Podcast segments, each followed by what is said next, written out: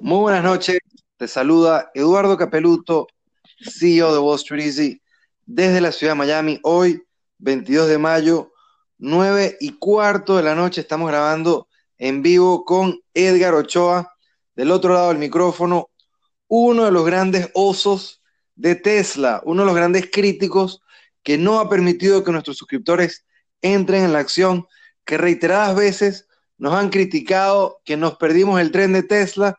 Subió dos cincuenta, Edgar reitera su postura consistentemente, que era una empresa altamente endeudada, una empresa con mucho riesgo de desplomarse de la noche a la mañana, y finalmente, después de que subió a cuatrocientos y nos criticaron múltiples veces, todos esos clientes hoy en día están agradecidos de no haber entrado en una de las grandes historias de la bolsa, pero que hoy no se celebra porque la empresa está cerca de tomar pasos en falso y poder ser una de las muchas que queden en la historia si no lo hacen bien al resto. Muy importante, hoy vamos a hablar sobre el desenlace de la avalancha, de cómo se monta un crítico detrás del otro, todos los bulls de Wall Street que estaban encima de Tesla, de repente cambian de bando, de repente se van del otro lado de la cancha, y vamos a hablar por qué ese de repente ocurre en el transcurso de la última semana, porque la última semana fue una de las mejores semanas históricas para los shorts de Tesla, que han sido sumamente pacientes y han sabido aguantar y que hoy celebran. Edgar, buenas noches. Muy buenas noches, y, y bueno, terrible semana para, para Tesla. Y bueno, principalmente viene de, de algunas variables que se juntaron en las últimas semanas, como fue el, el hecho de que el acuerdo comercial con China parece desarmarse, o por lo menos retrasarse, eh, según se esperaba. También hubo una demanda en contra de Tesla por el, una persona que murió usando piloto automático en Florida. Eh, el, La, la agencia de gobierno encargada de esto determinó que no era culpa del, de la persona que iba manejando, sino que fue un error de, el, de diseño del, del auto Tesla. Y bueno, y a esto se le agrega un, unos reportes trimestrales de, de Tesla que fueron de verdad bastante malos, con una caída importante de ingresos. Y bueno, todo esto se mezcló y hizo que los los que por hasta ahora habían sido eh, toros de la acción, como fue el, el sell side, eh, o sea que lo, los analistas de Wall Street habían estado bastante a favor de la acción, terminaron por, por tirar la toalla, eh, y vemos cómo mientras estos analistas tiran la toalla, dentro de Tesla venían pasando cosas que, que bueno, que también están arrastrando la acción, y así vemos cómo esto ha sido todo como una, como una casa de naipes que se cae. Excelente, entonces vamos a, a desglosar primero eh, lo que venían diciendo estos analistas que eran tan bullish, o tan bullish, no, tan bullish, y que apostaban al crecimiento de la empresa, que de repente se voltean, como fue el caso del analista Jonas. Y bueno, en el caso de, de Jonas, me parece a mí el más, el más interesante, porque Adam Jonas hace menos de un año comentaba que su precio objetivo para, para Tesla era cuatrocientos cincuenta dólares por acción. En su último reporte, que fue anteayer, bajó el precio objetivo a doscientos treinta, o sea que hubo una reducción bastante importante en menos de un año.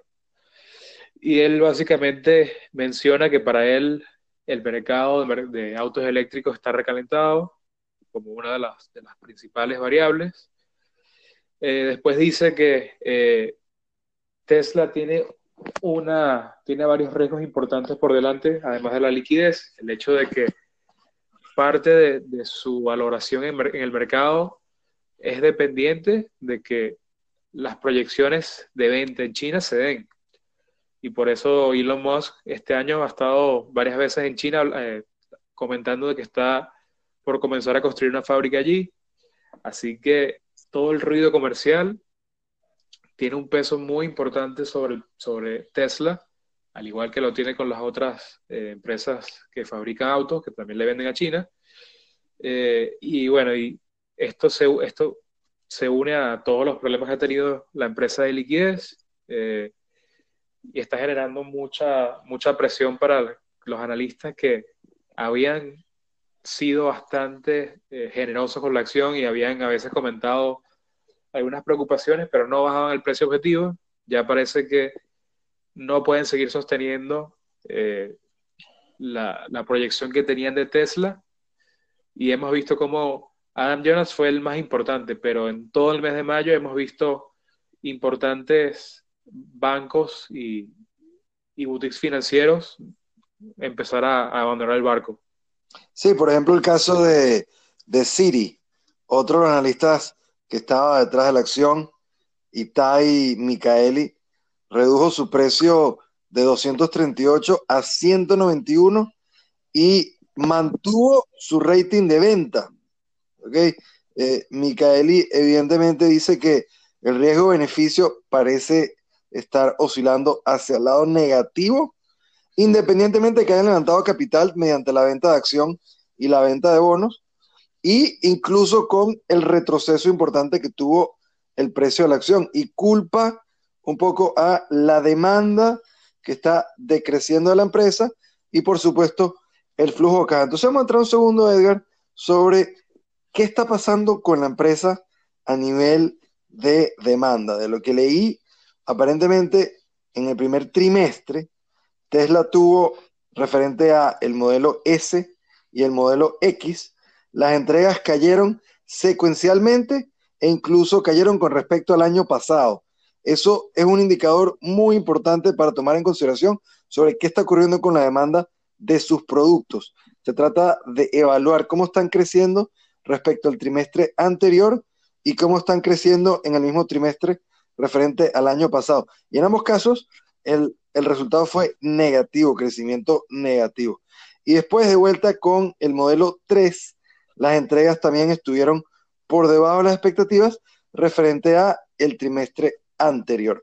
Entonces, al parecer, leí que los analistas se metieron en esta avalancha de crítica contra la empresa porque Tesla parece estar sobreoptimista sobre el crecimiento en cuanto al resto del año, de que en los próximos trimestres van a estar en positivo, no van a estar en negativo, e inclusive que van a tener un crecimiento de entre cuarenta y cinco y sesenta y cinco por ciento por encima de los números reportados del año pasado. Entonces, ¿qué piensas sobre esto, Edgar?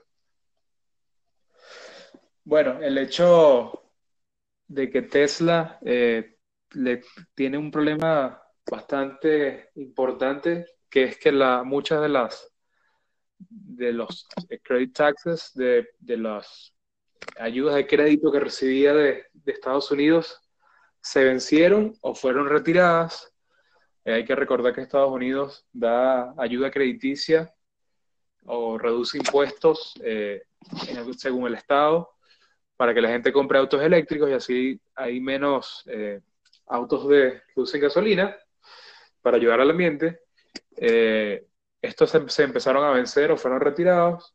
Eh, evidentemente, si estás vendiendo un auto que es de lujo, no pasa nada, pero aquí viene el primer gran error de Tesla, que los que me conocen o, o los suscriptores que, que tienen tiempo del servicio saben que siempre he comentado de que el, el modelo tres fue un error por el hecho de que Tesla vende un, un auto con tan buen diseño y eh, básicamente es un auto de lujo. Trataron de hacer un auto mucho más barato para las masas, y cuando estos créditos se vencieran iban a tener un gran problema en tratar de vender el auto, porque la gente empieza a irse por opciones mucho más baratas, como ya eh, tienen eh, General Motors, como ya tienen Ford, que han logrado ponerse al día con, con la tecnología de Tesla y ofrecer modelos con mejores prestaciones y más baratos para este, este tipo de mercado.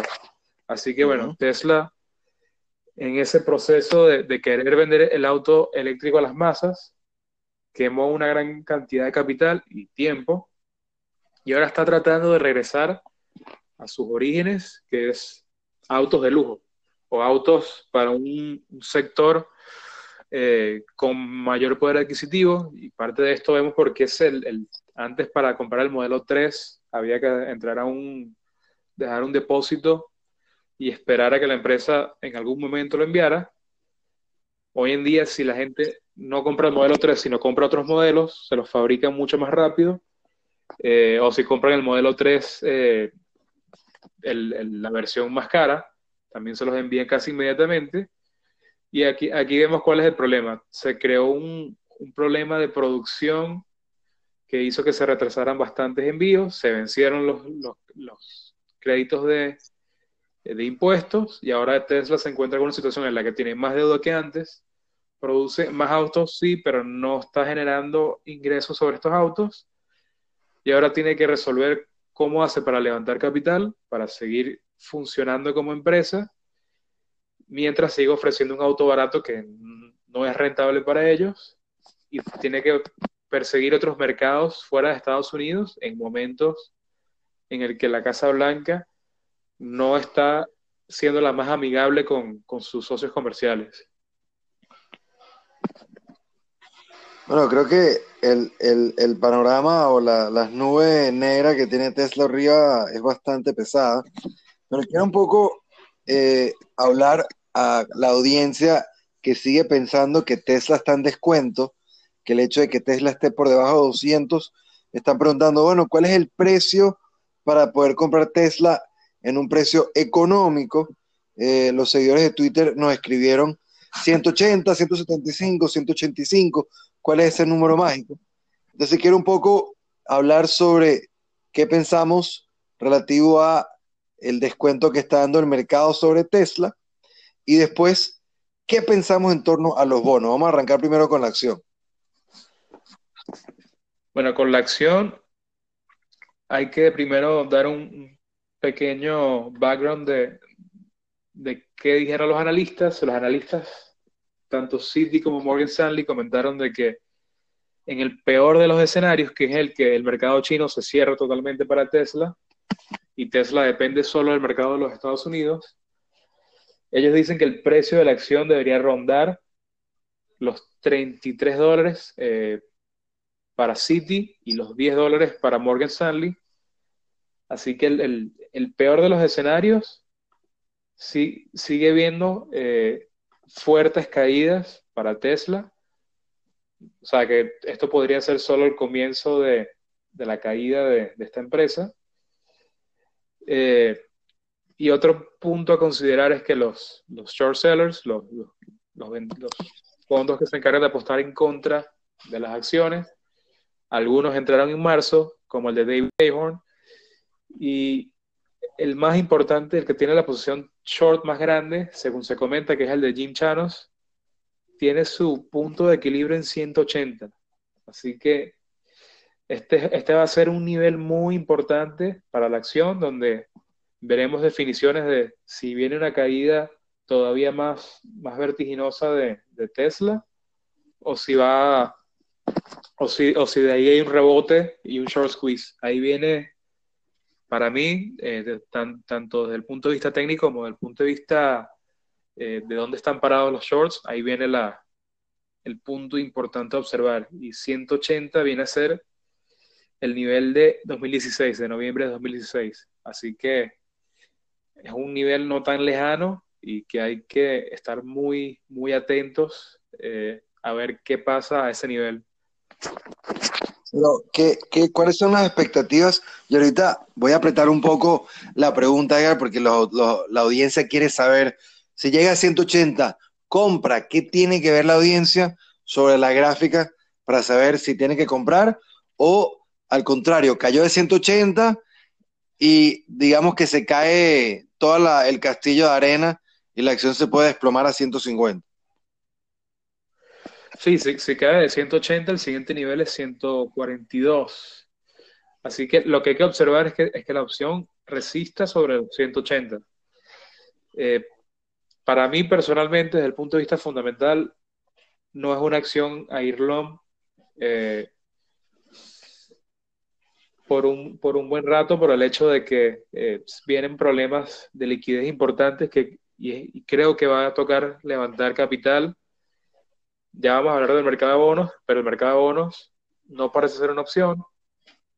Eh, la siguiente opción sería hacer una emisión secundaria de acciones, eh, que eso va a hacer que el, se diluyen a los accionistas. Entonces, eh, no me parece una acción para ir long, al menos de que por lo, desde el punto de vista fundamental hayan algunos cambios estructurales que uno diga que la acción va camino a, a, a enmendar sus problemas. Eh, no parece así, y, y un punto importante sobre el hecho de que, de que se pueden diluir aún más las acciones de, de los inversionistas, es que buena parte de los directores y los oficiales de la empresa han estado ejerciendo sus, sus opciones, que son la, las que la empresa otorga como bonos eh, de, de performance, de, de, de cómo están haciendo su trabajo. Eh, los han estado comprando a un precio preferencial y inmediatamente los venden. Esto quiere decir que la empresa termina emitiendo más acciones, diluye al inversionista actual, y bueno, y en este caso los empleados de Tesla eh, se ven beneficiados de haciendo bastante, eh, un retorno bastante importante a costa del inversionista. Así que mientras este tipo de cosas estén sucediendo y las finanzas de la empresa no estén en orden, Eh, no es una acción que yo recomendaría invertir. O sea, vamos a explicarle a la audiencia un poquito de qué se trata. Como regalito corporativo para los líderes de la empresa, el caso de Elon Musk, le entregaron ciento setenta y cinco mil acciones que tuvo la oportunidad de comprar en treinta y un dólares. Por supuesto, la acción cotizada en doscientos, Elon Musk se bajó de la mula y pagó cinco punto cinco millones de dólares para comprar sus ciento setenta y cinco mil acciones a treinta y un dólares. Bueno, mañana esa misma cantidad de acciones vale ya treinta y cinco millones. El hombre está multiplicando por seis esa conversión. Ahora, si Musk vende, primero que nada, que se tuvieron que emitir ciento setenta y cinco mil acciones nuevas. Eso se llama diluir el valor del resto de los inversores que estamos adentro con Tesla, que no es nuestro caso, porque nunca fuimos partidarios de invertir en la empresa, pero cualquier inversor que compró Tesla, automáticamente su valor se vio mermado porque entraron más acciones en el ruedo. En segundo lugar, si Musk decide vender, ahí sí creo yo que se, se cae toda la, la empresa. O sea, si Musk vende y recupera esos treinta millones de dólares, después de que ejerció el derecho a comprar las acciones, quiere decir primero que ve el precio en doscientos atractivo para salir y para capitalizarse. Cuando un C E O vende, es, y sobre todo con una acción que cayó de precio de cuatrocientos a doscientos, es el signo más claro que llegó la hora de salirse. Y puede ser el detonador que genere que la acción de Tesla. Así que no creo que la mejor manera de comprar o entrar en Tesla sea comprando la acción, pero si aún creen y quieren tomar algún tipo de riesgo con la empresa, ¿okay? Hay una oportunidad para todos aquellos que crean que Tesla no va a quebrar, para todos los que crean que Tesla va a sobrevivir a cualquier catástrofe de liquidez que tengan, que van a poder seguir levantando dinero, que es a través de los bonos, ¿okay? Si estudiamos específicamente los bonos de el agosto quince del dos mil veinticinco, cerraron al precio de ochenta y dos dólares al día de hoy, ¿okay? Eso quiere decir que de entrada están en descuento un diecisiete por ciento de ganancias capitales. O sea, si uno aguanta el bono y en el dos mil veinticinco Tesla repaga el bono, ya de entrada te ganarías diecisiete por ciento. Adicionalmente, este bono está pagando un eh, seis punto treinta y nueve por ciento de yield, ¿okay? Que es un número muy atractivo de intereses. Entonces, para todo aquel que cree y considere que Tesla es una gran empresa que no va a quebrar, que Elon Musk tiene mucho para perder y va a hacer lo imposible para defender la acción. No es la mejor manera. Lo que sí pueden hacer es comprando el bono, y hay diferentes bonos en el mercado que están disponibles, ¿okay? En primer lugar está el Tesla dos mil veintiuno, que tiene un cupón de uno punto veinticinco por ciento, y otro detalle es que son bonos convertibles, ¿okay? Al ser convertible, en el caso del bono dos mil veintiuno, tiene un precio objetivo de trescientos cincuenta y nueve con ochenta y seis centavos por acción. Quiere decir que si la acción está por arriba de ese precio en el dos mil veintiuno, ustedes van a ser galardonados con acciones adicional a el valor par del bono. Después tenemos bonos de dos mil veintidós, que tiene un cupón de dos punto tres por ciento y nuevamente también cotiza en noventa y dos centavos por cada dólar. Tiene un margen de ocho por ciento de ganancias capitales y un precio objetivo de la acción de trescientos veintisiete.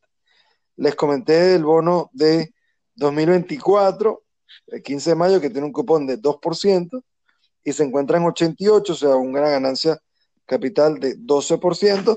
O sea que tienen varias opciones para poder entrar en Tesla si no pueden resistir. El mejor vehículo es con los bonos, no con la acción.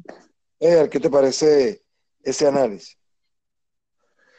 De acuerdo, porque eh, si lo peor pasa y Tesla no puede garantizar pagos, el primer inversor que, que las empresas tienen que, por, esto es un motivo, esto, esto es algo legal, no es algo de una decisión que la empresa pueda tomar, sino que simplemente es lo que le toca por ley. El primer inversor que sería eh, remunerado sería al inversor de deuda, no al de acciones.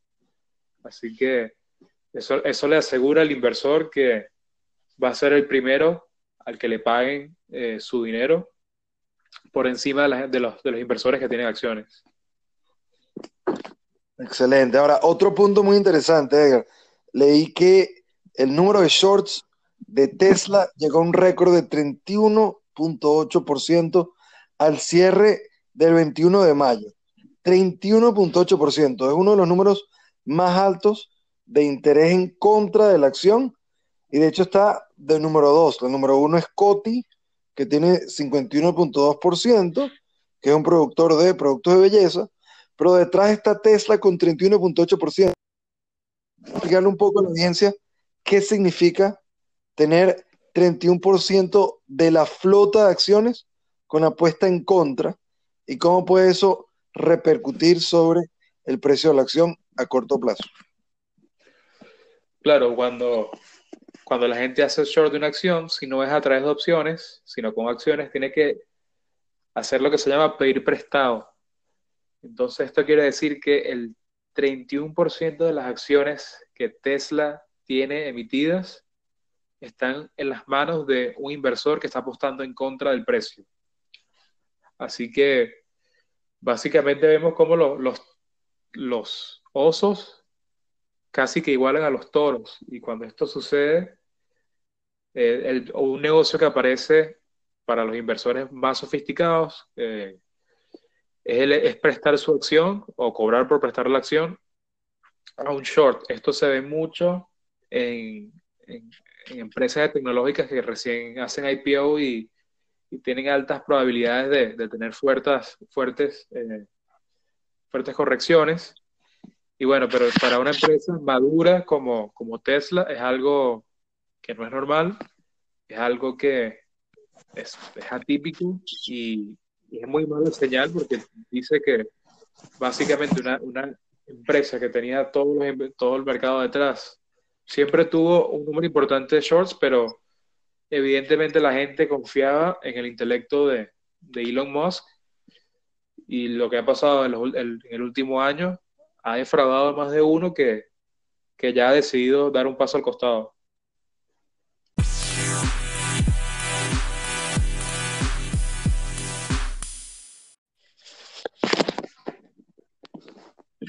Bueno, vamos entonces a cerrar el segmento con los comentarios finales, Edgar, sobre qué pensamos de Tesla nosotros como empresa, se jugaríamos con opciones, dada la coyuntura en la cual se encuentra la empresa, o si es una de esas cosas que es mejor solamente disfrutar desde la banda.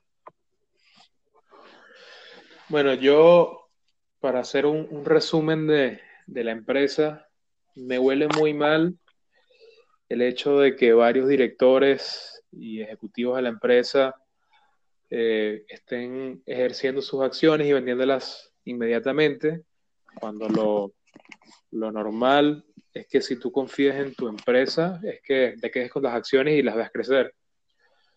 Eh, es algo atípico lo que está pasando en Tesla con las acciones, es algo atípico lo que está pasando en Tesla con la cantidad de shorts, es algo atípico lo que está pasando en Tesla en, en, en muchos sentidos, como la mala suerte que tuvieron desde el punto de vista comercial y desde el punto de, de vista de, de que han pasado otras cosas, como que entró mucha competencia al mismo tiempo en el mercado de, de autos eléctricos, algo que tampoco se esperaban por el hecho de, de lo rápido que fue la el, lo que le tomó a los a las empresas tradicionales de, de autos ponerse al día. Eh, así que estar long a, a mí me parece algo muy eh, muy muy complicado. Estaría más inclinándome a estar short o hacer un, un straddle con, con opciones, dado que es indudable que Tesla tiene muchas cosas a favor, en el sentido de que el diseño del, del auto es algo muy impresionante, y a pesar de que yo en particular no, no soy fan de, de Elon Musk, hay que darle crédito de que Elon Musk fue un, un visionario en el, en el campo de los autos eléctricos. A lo mejor como presidente de la empresa no ha sido el mejor, pero como científico y como diseñador de, de esta empresa, es, hay, que dar, hay que quitarse el sombrero de que ha sido un, una persona muy inteligente y muy visionaria. Así que me inclinaría más por hacer un straddle, porque lo más probable es que la volatilidad de la acción vaya en aumento, pero definitivamente no, no iría long.